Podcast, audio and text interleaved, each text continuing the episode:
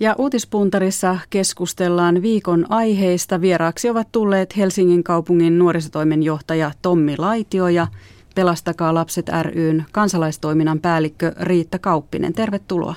Kiitos. Kiitos. Aloitetaan tästä maahanmuutosta ja turvapaikka, turvapaikanhakijoista. Tämä on leimannut tämän viikon uutisia.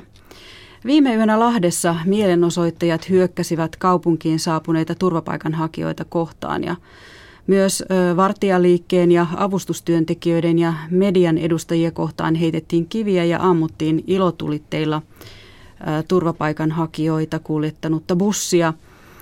Myös Kouvolassa on heitetty polttopullo hätämajoitustilojen ovelle. Mitä te ajattelitte, kun kuulitte tästä aamulla? Tämä on musta vastenmielistä. Todella vastenmielistä, rikollista. Ei oikeastaan löytynyt sanoja, sanoja sen jälkeen, kun on työskennellyt näiden asioiden parissa nyt koko viikon, niin oikeastaan aika epätoivoinen olo, että tässäkö me Suomessa nyt ollaan. Ja kyllä meidän on niin kuin hyvä tunnustaa se, että Suomessa on tällaista or, niin kuin rasistisesti motivoitunutta, organisoitunutta väkivaltaliikehdintää. Juuri näin. Ö, ulkoministeri Timo Soini sanoi tiukasti, että tällaiselle on laitettava stoppi ja ääriajattelu on laitettava ahtaalle. Mitä teidän mielestänne poliitikkojen pitäisi tehdä tällaisessa tilanteessa? Mä toivoisin, että valtionjohto ja muutkin sellaiset suomalaiset hahmot, joita ihmiset kuuntelevat, niin käyttäisi myös rohkeasti sitä sanaa rasismi. Että, että nostettaisiin esille se, että on väkivaltaa ja sitten on rasistisesti motivoitunutta väkivaltaa, joka on niin kuin yhteiskunnan – yhteiskunnan koko toiminnan näkökulmasta jopa vaarallisempaa. Ja mä toivoisin, että esimerkiksi poliisin erilaisissa lausunnoissa näistä tapauksista tuotaisiin suoraan esille se, että poliisi tuomitsee rasistisesti motivoituneen väkivallan. Samaa mieltä. Siellä Lahdessa Hennalan entisen varuskunnan tiloihin perustetun vastaanottokeskuksen äärellä mielenosoituksessa oli myös mies, joka oli pukeutunut tämmöiseen valkoiseen kaapuun Kuluks Klaanin tyyliin, kantoi myös Suomen lippua. Ö, mitä mieltä olette? Voitte, voiko tällaiseen näin äärimmäiseen tekoon, voiko henkilöön, joka on tehnyt tällaisen teon, niin voiko hänen mielipiteitä enää muuttaa? No kyllähän ne on vaikeita prosesseja, mutta kyllähän nuorisotyöstä – Suomesta ja maailmasta, maailmalta löytyy esimerkkejä tästä tämmöisestä niin sanotusta exit-työstä, jolla esimerkiksi äm, niin kuin väkivaltaan syyllistyneitä skinejä tai, tai, tai sitten tä- tällaisiin tekoihin syyllistyneitä ihmisiä ikään kuin autetaan siitä yhteisöstä pois. Se usein on johtanut myös sellaiseen tilanteeseen, että, että, että oikeastaan kaikki muut sosiaaliset suhteet on katkennut ja sulla on enää oikeastaan se se ääriliike, joka pitää sua pystyssä, jossa sä oot hyväksytty, jolloin siinä, siinä ei ole pelkästään sen niiden tekojen kanssa työskentely, vaan kysymys on myös siitä, että sille ihmiselle pitää löytää uusi porukka, josta se saa hyväksyntää, koska usein näihin liikkeisiin ja muihinkin ääriliikkeisiin ajautuu sellaisia ihmisiä, joilla on elämä ehkä mennyt vähän solmuun ja sitten he, he on saanut paljon kritiikkiä omasta toiminnasta ja sitten löytyy joku, joka sanoo, että mä en tuomitse sitä, kuka sä oot, että tuu meidän jengiin. Ja mä en millään tavalla tällä lausunnolla hyväksy sitä, mutta tarkoitan sitä, että niitä ulospääsyreittejä näistä liikkeistä myös löytyy. Riitta Kauppinen, mitä mieltä olet? Onko mahdollisuuksia muuttaa äärimielipiteitä? Varmastikin itse asiassa tuossa Tommi aika hyvin kuvasi tätä tilannetta, tilannetta että minkä tyyppistä. Ja kyllähän se sieltä niin kuin varhaisesti lähtee kasvatustilanteesta siihen, miten me aikuiset suhtaudutaan siihen ja sallitaanko me vihapuhetta, rasismia ihan tavallisessa arjessa ja miten me tunnistetaan sellaiset tekijät, mitkä sitten ylläpitää sitä ihan kasvatusyhteisössä, pidetään nyt ihan kouluja ja kaikkea tämmöisiä, että sinne pitää kyllä todellakin niin kuin nollatoleranssi tavat ja keinot ehkäistä ja puuttua, puuttua niihin, että yllättävän yleistä on kuitenkin sellainen asenteellisuus, joka huomaamatta tulee, tulee ihan viranomaisten ja, ja taholtakin välillä kuulee kannanottoja. Ja nimenomaan se, että ei osata puuttua tarpeeksi vakavasti sitten niihin, että tämä on kerta kaikkiaan väärin. Ja kyllä mä meidän nuorisotaloilta on myös kuullut sellaisia tilanteita, että kantasuomalaisilta nuorilta tulee aika kovia kommentteja – tänne tulevista. Ja kyllä se on sitten ehkä se sekä vanhempien, mutta, mutta nuorten kanssa työskentelyjen ammattilaisten tilanne ikään kuin auttaa nuoria käsittämään, mistä tilanteista tänne tulevat tulee ja, ja, ja mitä ikään kuin yhteistä meillä heidän kanssaan on.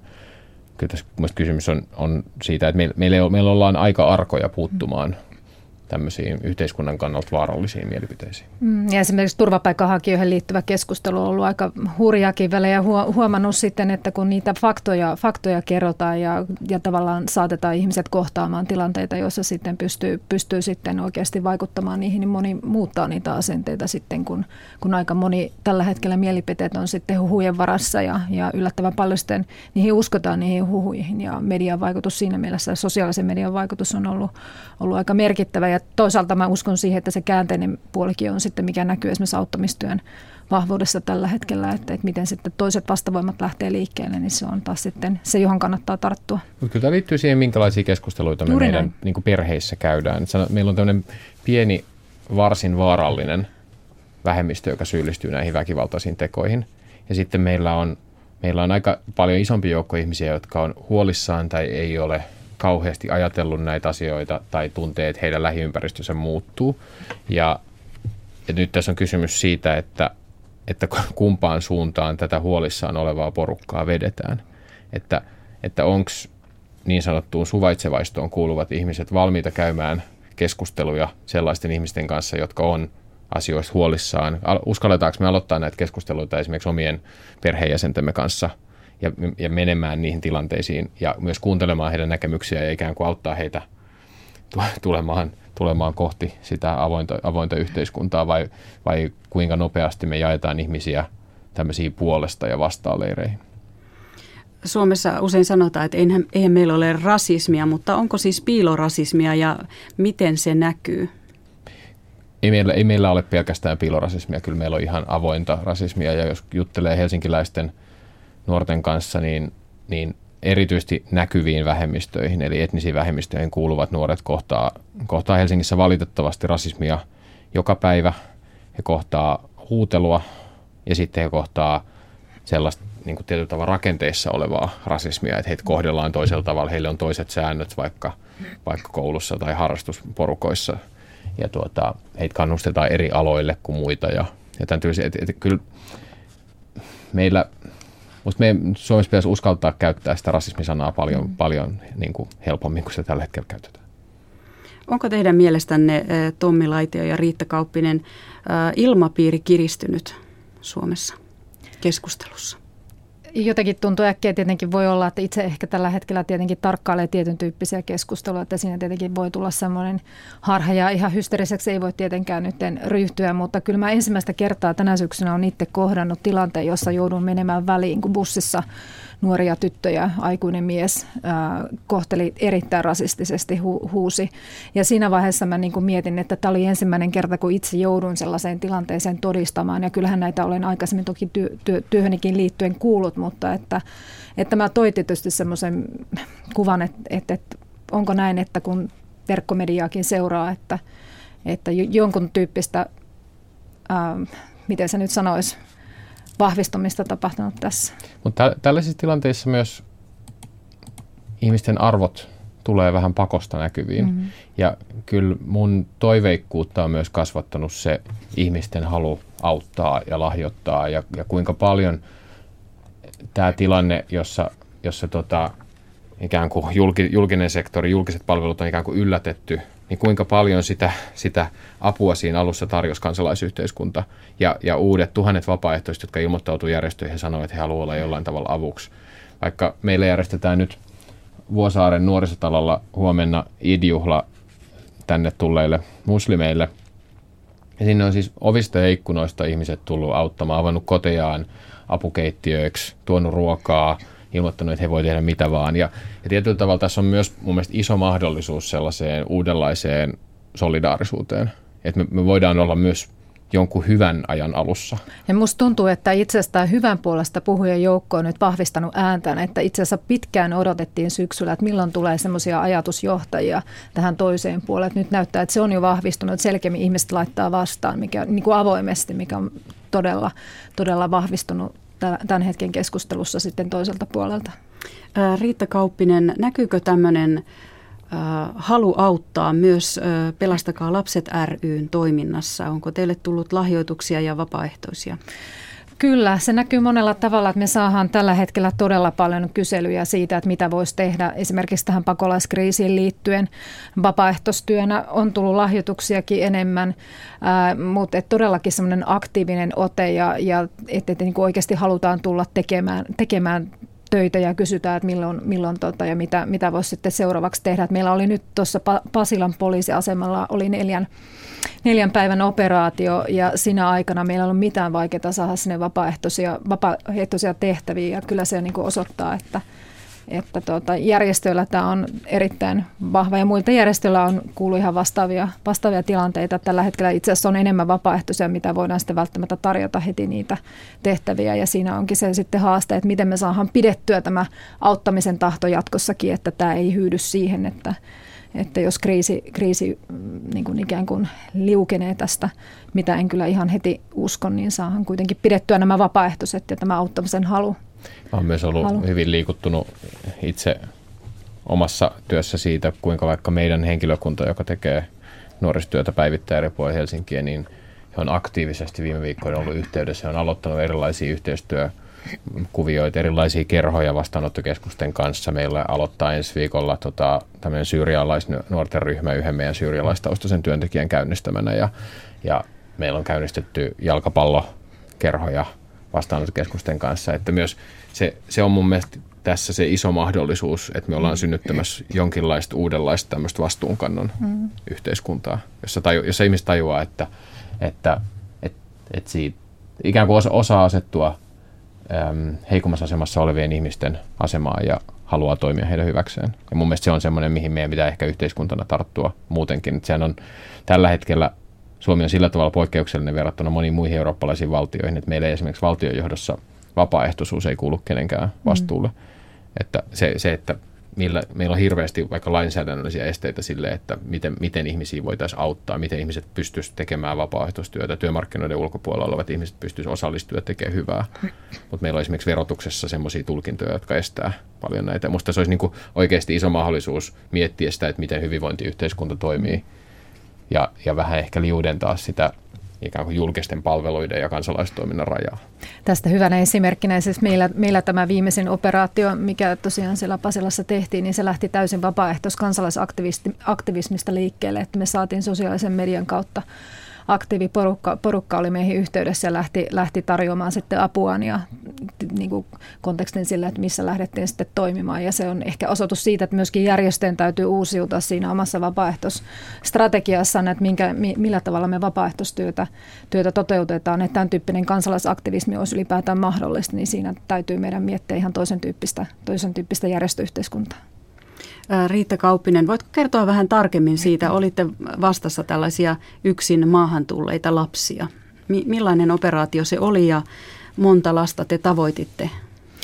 No tosiaan me saatiin, saatiin siinä lauantaina tuota info, info että, että Pasilassa tarvitaan apua, että on tullut paljon lapsiperheitä ja, ja yksin maahan tulleita nuoria, nuoria pääasiassa alle 18-vuotiaita että, että siellä tarvitaan auttavia käsiä. Ehkä vapaaehtoisten huoli tässä mielessä tuli sitten esille, että kun he koki, että tämä nyt täytyisi olla jo jossain vähän virallisimmissa käsissä tämä homma, että kun kuitenkin on kyse haavoittavaisesta kohderyhmästä ja mentiin sitten katsomaan tilannetta paikan päälle ja ruvettiin saman tien hommiin.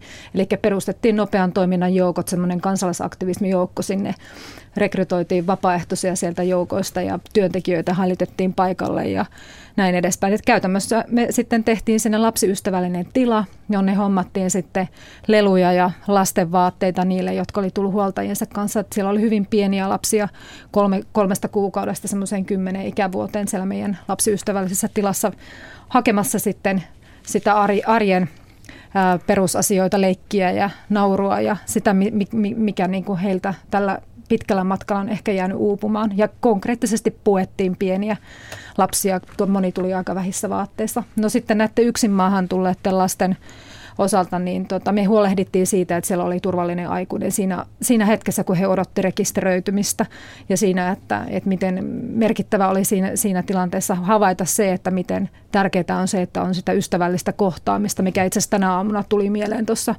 kun kuulin tästä Lahden tilanteesta, että just, että tämä ei ole se tapa, jolla me lapsia ja lapsiperheitä sitten oikeasti kohdellaan tämmöisessä tilanteessa, että, Et se on todella tärkeää ne kohtaamiset, millä tavalla tämmöisten kriisien jälkeen, minkälaisista konfliktialueilta nämä ihmiset tulee, niin on tärkeää huolehtia sitä kohtaamisesta.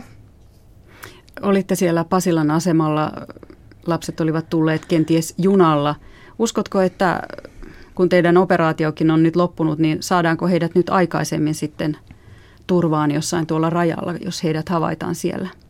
No nythän Tornioon on perustettu se järjestelykeskus, mikä näyttää, että se tällä hetkellä toimii siinä suhteessa hyvin, että, että enää, enää sitä liikehdintää, rekisteröitymättömien liikehdintää ei ymmärtääkseni enää, enää siinä mitassa ole, ole, ja se väheni jo merkittävästi silloin keskiviikon aikana keskiviikon aikana. Ja tota, näin ollen se on hallinnassa, mutta me ei tällä hetkellä tietenkään kukaan tuskin pystytä ennustamaan, että mikä on se seuraava liike, että onko se mitä kautta sitten ihmiset liikkuu, että, että odottavalla kannalla, että se on tietyllä tavalla kyllä semmoinen seurannassa oleva asia meillä jokaisella. Pelastakaa lapset järjestö tekee ulkomailla humanitaarista tekee työtä humanitaaristen kriisien aikana. Oletteko te sieltä saaneet jotain ideoita nyt tähän tilanteeseen? No tämä lapsiystävällinen tila-ajatteluhan meillä on se vahvin oikeastaan, mitä humanitaarisessa kriisessä tehdään. Eli me tarjotaan ne tilat kriiseistä selviytymiseen lapsille ja, ja huolehditaan yksin liikkeellä olevista lapsista, että kyllä se tulee sieltä, sieltä se toiminta, toimintaidea ja malli, mikä, mikä meillä on. Ja tietenkin ylipäätään kansainvälinen järjestö meillä on oikeastaan se, mikä tuottaa siinä sen osaamisen näkökulman liikkeellä olevien lasten, olipa ne vanhempien kanssa tai ilman huoltajia, niin on se, että meillä on lähtömaissa toimintaa, meillä on matkan varrella toimintaa ja nyt me toimitaan myöskin kotimaassa, että meillä on se koko matka sillä tavalla hallinnassa. Jos seuraavaksi puhutaan käytännön järjestelyistä, turvapaikanhakijat ovat yllättäneet vastaanottajat Euroopassa ja myös Suomessa ja puhuit tästä järjestelykeskuksesta, jonka pitäisi rekisteröidä ensin kaikki Suomeen haluavat turvapaikanhakijat ja sitten heidät ohjataan siitä eteenpäin vastaanottokeskuksiin. Miten teidän mielestänne Suomi ja Suomen viranomaiset ovat pärjänneet tässä käytännön työssä? Mä sanoisin, että koko ajan paremmin ja paremmin, että, mutta niin kuin tuossa aikaisemmin sanoin, niin, niin kyllähän sen, kun se, se ihmisten määrä oli niin, niin kuin ennalta odottamaton, mm niin kyllähän siinä tilanteessa kansalaisyhteiskunta pera, pe, pelasti mm. julkista valtaa ja, ja pelastaa yhä. Mm. Ja se on ehkä, tämä on myös niitä tilanteita, jossa sitten meidän, meidän tota, julkisella puolella pitää, pitää tajuta olla sillä tavalla nöyrä ja, ja tajuta, että se, että me tuetaan laajaa kansalaisyhteiskuntaa, niin se, se maksaa itsensä takaisin tällaisina, tällaisina päivinä mm. ja tämmöisinä viikkoina. Et se tietenkin, mikä tällä hetkellä huolestuttaa, on se, että vastaanottokeskukset esimerkiksi, nehän toimii hyvin ääri, äärirajoilla ja että et, et, niin kuin miten ihmiset jaksaa ja millä tavalla sitä systeemiä saadaan ylläpidettyä, että ihmiset tekee ympäri pyöreitä työpäiviä ja on, on aika lailla vapaaehtoisetkin kuormitettuja tällä hetkellä, että kyllä ehdottomasti täytyy niin kuin koko ajan kiittää myös viranomaisia siitä, että he ovat jaksaneet ja jaksavat sitten viedä niitä, ne, ne toimijat, jotka tällä hetkellä siellä toimii, toimii tekee työtä, työtä vastaanottokeskuksissa. Niin. Ja sitten se niin kuin iso, iso vaikutus julkisiin palveluihin tulee, tulee vähän viiveellä, kun aletaan puhumaan niin kuin päivähoidosta ja aletaan puhumaan koulunkäynnistä ja kuin, millä, millä edellytyksillä nuori pääsee sisään kouluun ja millä kouluryhmiä voidaan kasvattaa. Ja ehkä tässä iso, iso testi on sitten se, että että nyt me selvitään ehkä tästä, niin kuin tästä tietyllä tavalla paniikkitilanteesta, mm. mutta sitten nämä ihmiset, suurin osa näistä ihmisistä on jäämässä Suomeen, mm. niin millä tavalla me pystytään tässä tilanteessa myös muokkaamaan meidän julkisia palveluita sillä tavalla, että ne antaa, antaa näille ihmisille tilaa? Kesän aikana aloimme saada siis nähdä entistä enemmän järkyttäviä kuvia Välimereltä ja pakolaisia kuljetettiin ja kuljetetaan edelleen merikelvottomilla paateilla merelle ja sitten heidät sieltä hyvässä lykyssä pelastetaan. Aina ei näin käy ja sitten loppukesällä uutiskuvat siirtyvät Balkanin reitille, jota kautta nyt ihmiset pyrkivät EU-hun. Serbiasta Unkariin tai Kroatiaan – ja siitä eteenpäin. Nyt EU on tiivistämässä ulkorajojaan. Miten teidän mielestäni, onko keskustelu pakolaisista ja turvapaikanhakijoista vääristynyt, kun puhutaan paljon reiteistä ja salakuljetuksesta ja tällaisesta. Mistä teidän mielestänne pitäisi puhua nyt tällä hetkellä? Mikä on tärkeintä? pitäisi puhua lähtömaiden tilanteesta, niistä konfliktien ratkaisuista siellä, missä tällä hetkellä on, on ongelma, ongelmapesäkkeet. Ja sitten toisaalta pitäisi puhua myöskin turvallisten reittien, humanitaarisista viisumeista, kaiken tyyppisistä. Että kun miettii perheen yhdistämisiä, ei tällä hetkellä juurikaan esimerkiksi Suomessakaan tehdä. Että sitten kuitenkin konfliktitilanteessa perheet, perheet hakeutuu toistensa luokse, että miten varmistetaan tämmöisessä tilanteessa, että pääsisit turvallisesti perille ilman, että tarvii niitä vaarallisia reittejä, reittejä lähteä ylittämään. Niitä tarinoita aika paljon tässä on viime aikoina juuri kuullut, että sukulaisia on, on ollut esimerkiksi niissä maissa, mihin pyritään, pyritään päätymään sama niin kuin Suomessakin ja, ja sitten, että perheenjäsenet tulee sitten vaarallisia reittejä pitkin, niin se on aivan turha, turha väylä. Toinen, mitä mä kaipaisin, on, on ehkä se semmoinen sellainen uutisointi, josta suomalainen, suomalainen kuulija tai katsoja pystyy ajat, niin kuin syntyy se kokemus, että tuo voisin olla minä – Eli näytettäisiin ihmisiä, joilla on elämät ja, ja tavoitteita ja päästäisiin ikään kuin sellaiselle tasolle, että tajutaan, että, että nämä kaikki ihmiset, jotka tänne tulee, on, vaikka heitä tulee siis laumo, niin kuin he tulevat laumoissa ja iso, isoissa ryhmissä, niin tota, heillä on elämät ja he on yksilöitä. Mm. Ja, ja ehkä se, sitä mä kaipaisin enemmän tähän, siis se, sellaista, josta minulle ja muille su, suom, kantasuomalaisille syntyisi se tunne, että, että tuo voisin olla minä.